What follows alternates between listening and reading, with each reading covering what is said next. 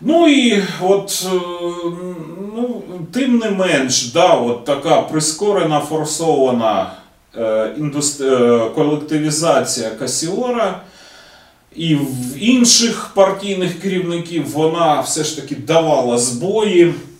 От селяни, от 30-й, 31 рік в державі починає гостро відчуватися дефіцит молочних та м'ясопродуктів. От, з чим це пов'язано? Також, власне, з тим, що селяни виступають проти колективізації.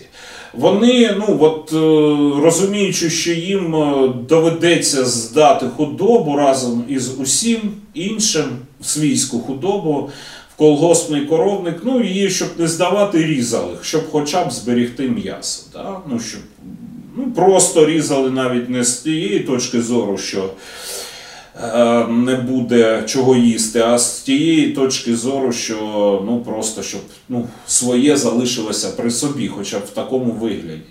Ну і це е, власне і призвело до того, що ну, кількість худоби в межах України. е, По-моєму, здається, зменшилася на у цей період на третину. От така от ситуація. Супротив був достатньо активний. В межах як України, так, мабуть, і всієї е, радянської держави.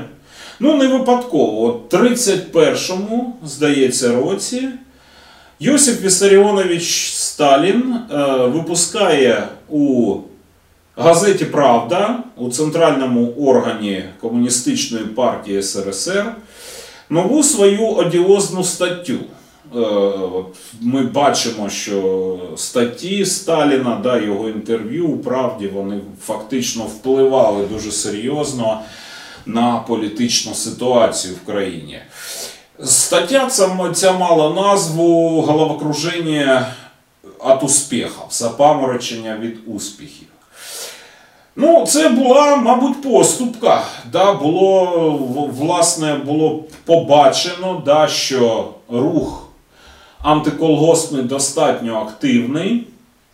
Ну і тому от Сталін вирішив, ну, принаймні, якусь сформулювати позицію щодо цього супротиву і якось е, озвучити його причини. Ну і Сталін заявив, що в принципі в цій статті, що колгоспне будівництво розвивається нечуваними, а головне успішними темпами. Да? От багато людей вступають у колгоспи, можливо, воно так і було. З ентузіазм величезний і так далі, і тому подібне.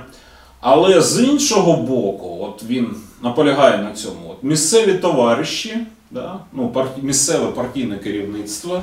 Тут, мабуть, була, був натяк і на того ж Касіора. От на фоні цих колгоспних успіхів величезних е, почали відчувати от, е, оце от запаморочення від успіхів. І в них виникло таке бажання прискорити ті процеси, які там науково були обумовлені, строки, терміни колективізації. І оці місцеві товариші партійні починають прискорювати, форсувати події, цим самим викликаючи перекоси у процесі колективізації, у збільшенні супротиву і так далі, і тому подібне. Ну, таким чином, лідер радянської держави фактично перекладав е, відповідальність за оцей супротив, за перегиби, за форсованість, за каральні методи е, колективізації на місцеве партійне керівництво. Ну, мені здається, він мав на увазі в тому числі і того ж Станіслава Касіора з його директивою. Ну і як пишуть окремі автори, оця стаття Сталіна вона дещо зменшила темпи, репресивні темпи колективізації. Для багатьох селян це був взагалі період, ну така от машка, що начебто радянське керівництво повертається до НЕПа. І цей період від е, характерною такою тенденцією стає масовий вихід селян з колгоспів, повернення в своєї власності. Ну, темпи, хоча і от колективізація не зупинилася, а, а, але була трошки-трошки так пригальмов, пригальмувалася.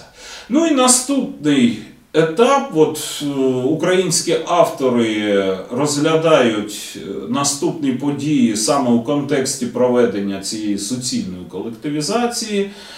Мова йде про голодомор 1932-1933 років. Да, от Подія дуже-дуже страшна. От Сьогодні Україна ну, бореться за те, що, щоб вважати голодомором саме геноцидом українського народу, який за своїми жахливими наслідками е, ну, рідниця із Голокостом, який проводила нацистська Німеччина щодо е, щодо е, там, єврейського населення Німеччини. Хоча існує така і сьогодні величезний спектр думок щодо причин голодомору щодо трактовок голодомору. Є от така, що це саме е, ну, конкретний геноцид е, українського саме народу, і тут точиться дискусія. От Російські автори і взагалі російська влада це заперечує, наполягаючи на тому, що голод в цей період був, але він відчувався навіть у Сибіру. У тому ж творі Вічний Зов Іванова також показані ну, якісь от е, негативні тенденції голоду у цей період. Е, ну, Це, власне, ну, поле для подальших дискусій, скажімо так. Е, ну, а що можна? От, ну, Можна фактажно заявити, що ж було в цей період. Ну, Було те, що вже розгортається форсована індустріалізація, вже будуються заводи величезні, от ми будемо про це говорити. А, і, е, ну, Промисловий індустріальний сектор потребує інвестицій, вкладань, станків, фабрик, обладнання, які, власне, е, їх от, е, ну, джерелом забезпечення усіх цих потреб було саме село, от, вважається. На цьому фоні ну, встановлюються для вже колгоспних господарств дуже-дуже високі темпи е, земле зерно е, планів, да, тобто планів по заповненню ну, по здачі зерна державі. От Невиконання цих планів от, прирівнювалося до, ну я не знаю, ізміні родини. Да? Тобто це був серйозний такий ось злочин. Ну, а тут пішли неврожаї. Да? Особливо ну, вже в 31-му був поганий врожай. Да? Ну і от З 31 на 32 вже не вистачало зерна вже не був виконаний е, виконаний е, план хлібозаготівель. Ну а тут новий знову підвищений план хлібозаготівель.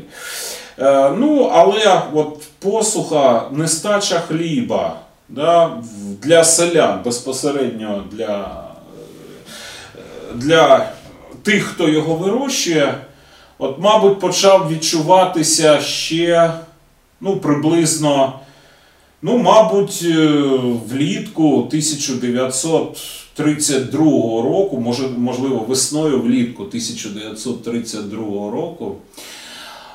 Цей час, да, от, як відомо, селянські господарства живуть за рахунок хліба попереднього врожаю. І вони посіяли, і вони чекають новий врожай, да, от, щоб ну, його вже споживати. А тут вже, ну мабуть, внаслідок того, що колгоспи здали багато-багато зерна, щоб виконати попередній план хлібозаготівель, вже наприкінці весни 32-го почуває, ну от у господарствах, у селянських родинах починає відчуватися дефіцит цього зерна. І от е, не випадково саме у цей період, коли ще зерно було на полі, ще зростало. е, дозрівало, да, на полях з'являються так звані парикмахери. Да. Це так принизливо називали тих, хто от, е, ну, збирав для своїх родин зерно, це переважно жінки були. Ну, просто колоски да, зрізали, брали собі, щоб ну, приготувати щось на обід. Ну і скоро це явище стає масовим. На нього звернуло увагу радянське керівництво. Знову ж відповідь була репресована, бо е, репресивна, бо ще передстояло здавати ще більш завищений план хлібозагостівель на 32-33 роки. З'являються вишки з озброєними людьми на полях, да, от, е, піонерів да, місцевих агітують доносити на тих, хто ходить на поля і збирає оці колоски. Врешті-решт, е, е, здається, 7 серпня 1932 року з'являється славнозвісний такий наказ про. Е, Ну, там довга така назва, в народі він залишився під назвою під сім колосків. Да?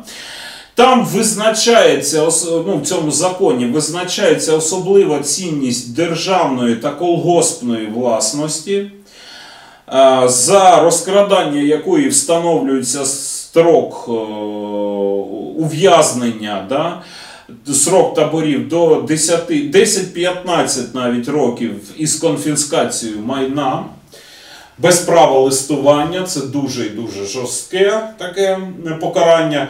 От, е, якщо порівнювати, наприклад, із е, покаранням за кражу особистого майна 3-5 років. Та, от така от градація.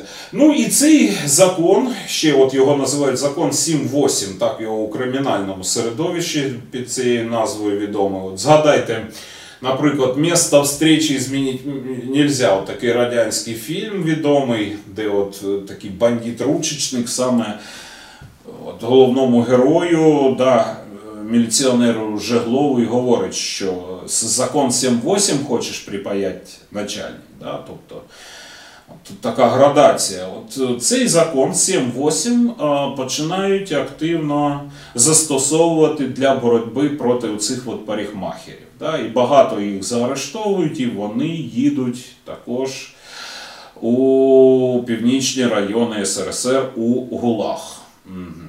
Але це не рятує ситуацію. От починається збір врожаю, його збирають.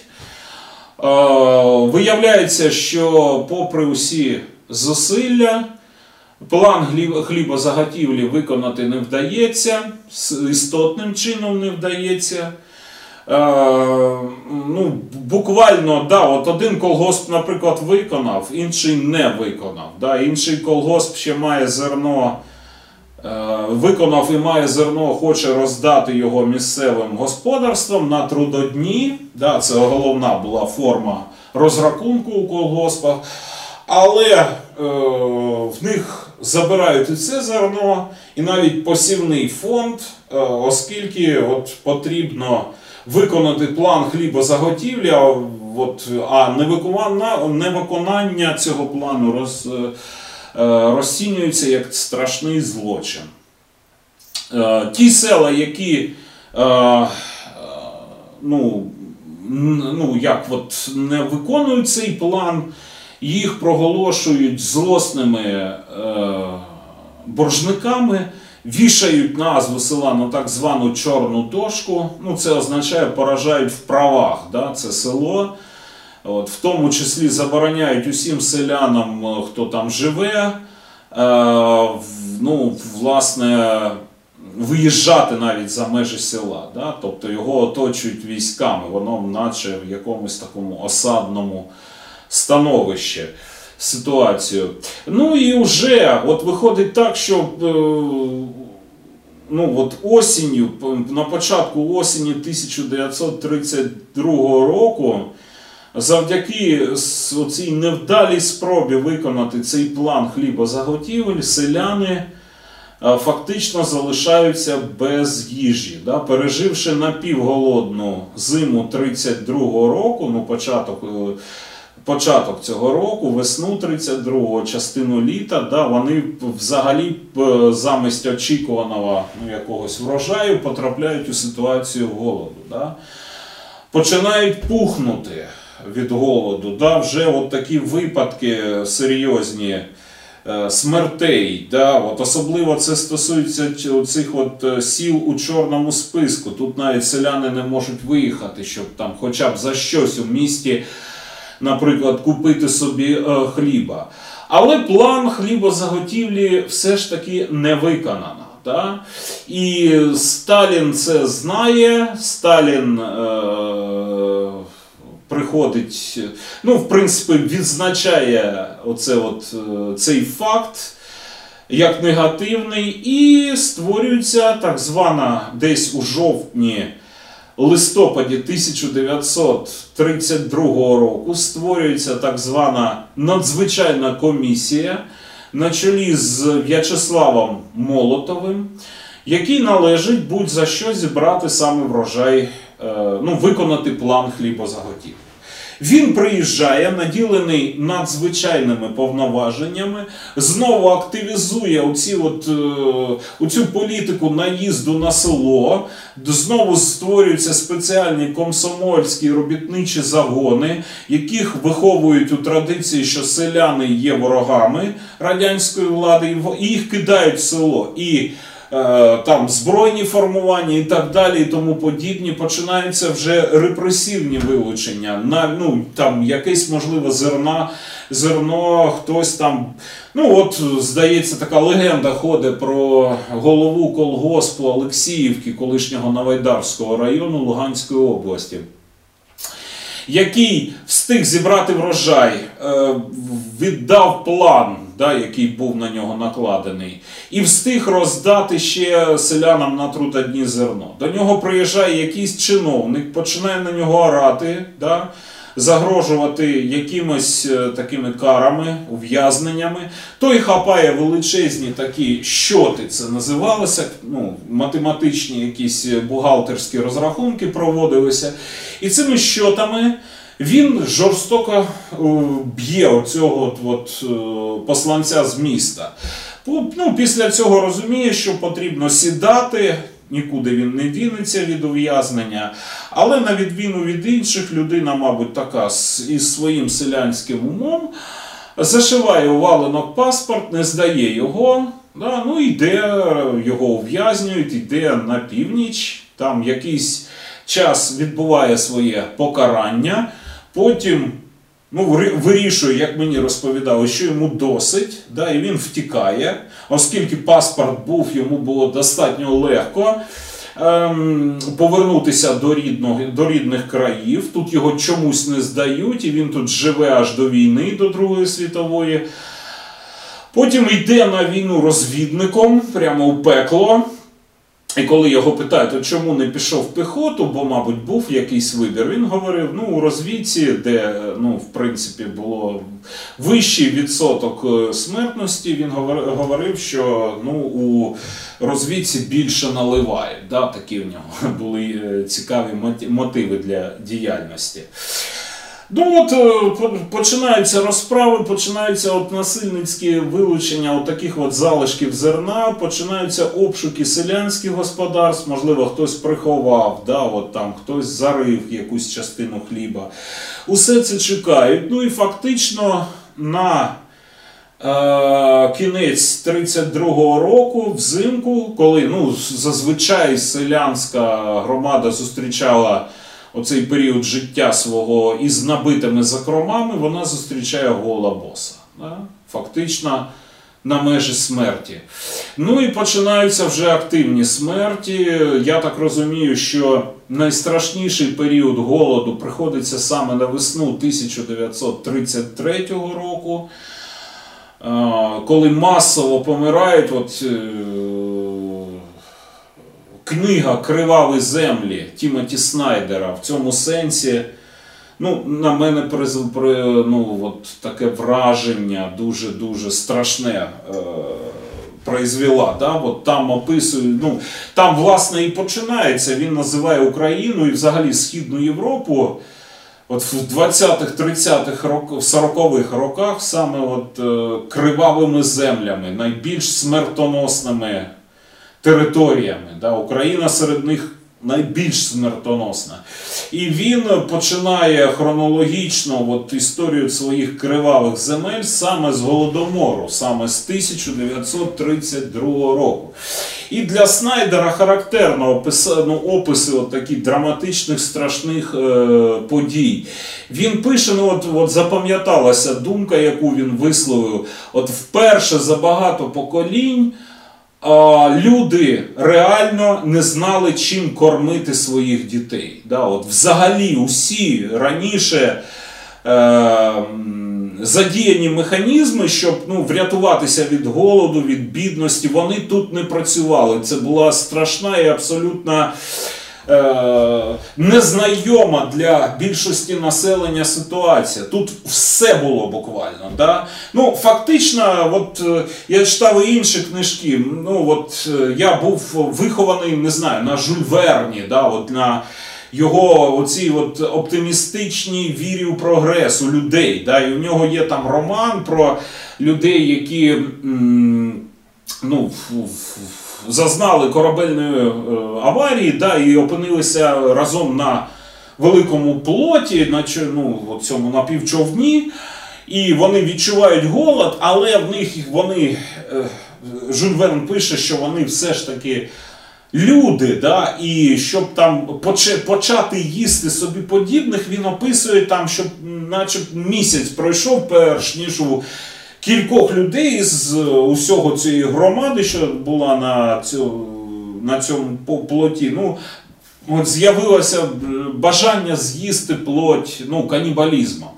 Але от інші ну, дослідження показують, що в принципі для того, щоб людина почала їсти собі подібно, вона ну там перелам стається буквально там за кілька дн- діб без їжі. Да? Вже людина готова їсти м'ясо людини. Да? От показують. Тобто тут, тут жодного переламу, да, жодного ну, нонсенсу в тому, щоб став поширений канібалізм. Да? От, е, що вбивають, і він був дуже широко поширений. Там вбивають дітей, щоб прокормити інших дітей, обирають яких з дітей важливіше, да, от такий страшний вибір. Вби- Діти вбивають батьків, і батьки йдуть на таку самопожертву, да, щоб діти вижили. Ну і багато-багато інших. Да, мого діда не випускали деякий час там на певні вулиці його села, щоб, ну, бо там за, е, ну, начебто жили оця, оці канібали. Да, і, от, щоб не трапилося якогось лиха у цей період. Е, Люди масово вмирали, да, от що тут е, слід сказати. Да, особливо цих от поставлених на чорну дошку е, селах. Люди намагалися будь-якими засобами вирватися до міст, щоб їсти, ну, щоб знайти якусь їжу. От Харків, да, от Тімоті Снайдер приводить багато випадків, да, ну, от ситуацію в Харкові, який все ж таки забезпечився, да, це індустріальний був центр. Але от неможливо було, наприклад, сходити в магазин, там були величезні черги, там також хліб добувався достатньо ну, з, ну, з певними перепонами. І люди, містяни намагалися, якщо буханець вони нарешті купляли або дістали, вони його ховали. Бо якщо ти підеш по вулиці з відкритим буханцем, навколо тебе збираються люди з села, які цей ну, хліб не те, що вже просили, вони його вимагали, мо- могли вбити, бо це був голод. Люди вмирали прямо на вулицях. Ну, питання віддати честь жіночу за шматок хліба взагалі не стояло. Це була радість, умовно кажучи. Навіть от е, Снайдер пише про те, що ну, батьки, чоловіки були змушені відправляти жінок на такі от речі, щоб врятувати родини. Е, дітей на вокзалах було повно.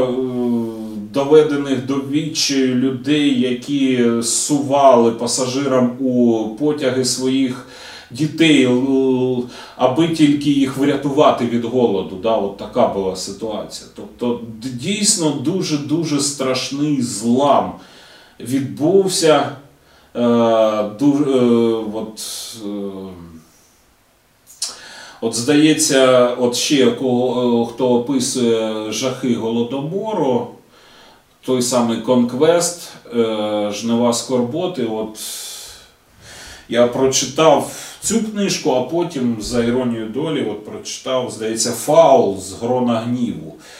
От, і там описується приблизно, ну, ну от описується ж нелегке життя, дуже нелегке життя селян американської глибинки, яких вигнали з земель, які їм багато там поколінь належали, ну і вони там поневіряються. Да? У період Великої депресії, тобто 1929-1933 роки.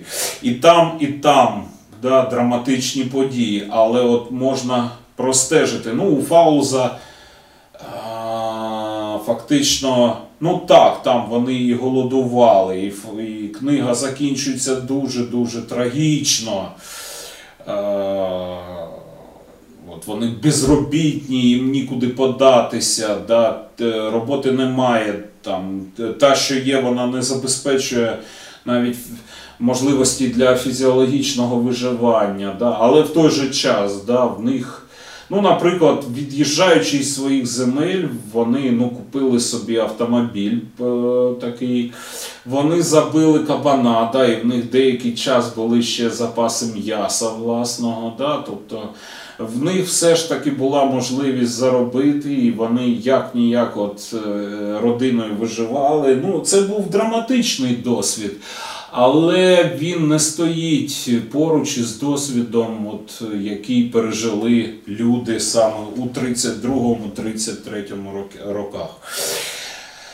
Так чи інакше, в ході голодомору ну, от, більш-менш е, він закінчився, і коли наприкінці 1933 року, коли було зібрано вже новий врожай, коли хла, плани хлібозаготівлі дещо зменшили, е, ну і от вдалося ну, хоча б трошки е, накормити то саме, те саме село.